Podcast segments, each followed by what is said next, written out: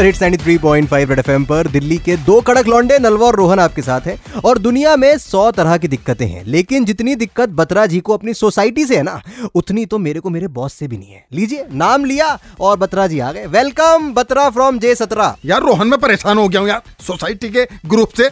जब देखो जो है अपनी तारीफें करते रहते हैं। कहते हैं हमने लिफ्ट में जो है बटन लगवा दिए, पार्किंग बिल्कुल ठीक करा दी है, अब कहीं से जाओ हमने जो है फ्लावर लगवा दिए। अरे भाई, पूरे टाइम तारीफ ही तारीफ करते रहते हैं। अरे ये तो अच्छी बात है बत्रा जी, आपको तारीफों से दिक्कत क्या है, काम तो हो ही रहा है। यार रोहन, बात तारीफ की नहीं है भाई। यार तारीफ कर रहे हो तो कभी जब कमी होती है तो सारा ग्रुप साइलेंट हो जाता है। जब सोसाइटी में कोई दिक्कत आती है, चाहे वो बिजली की हो चाहे कोई और परेशानी हो, तब चुप्पी साध लेते हैं सारे। वो तारीफ के नाम पे जो है अपने पुल बांधते रहते हैं। मुझे परेशानी इस बात की है यार।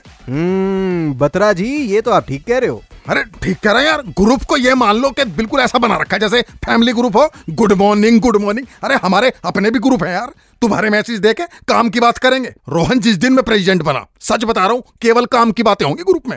ये नहीं होगा कि गुड मॉर्निंग गुड मॉर्निंग चल रही है यार। मेरे पे और ग्रुपों की कमी है कोई? अरे अरे सुनिए बत्रा जी, ये तब हो पाएगा जब आप सोसाइटी के प्रेसिडेंट बन जाएंगे। फिलहाल तो आप एक नॉर्मल रेसिडेंट ही है।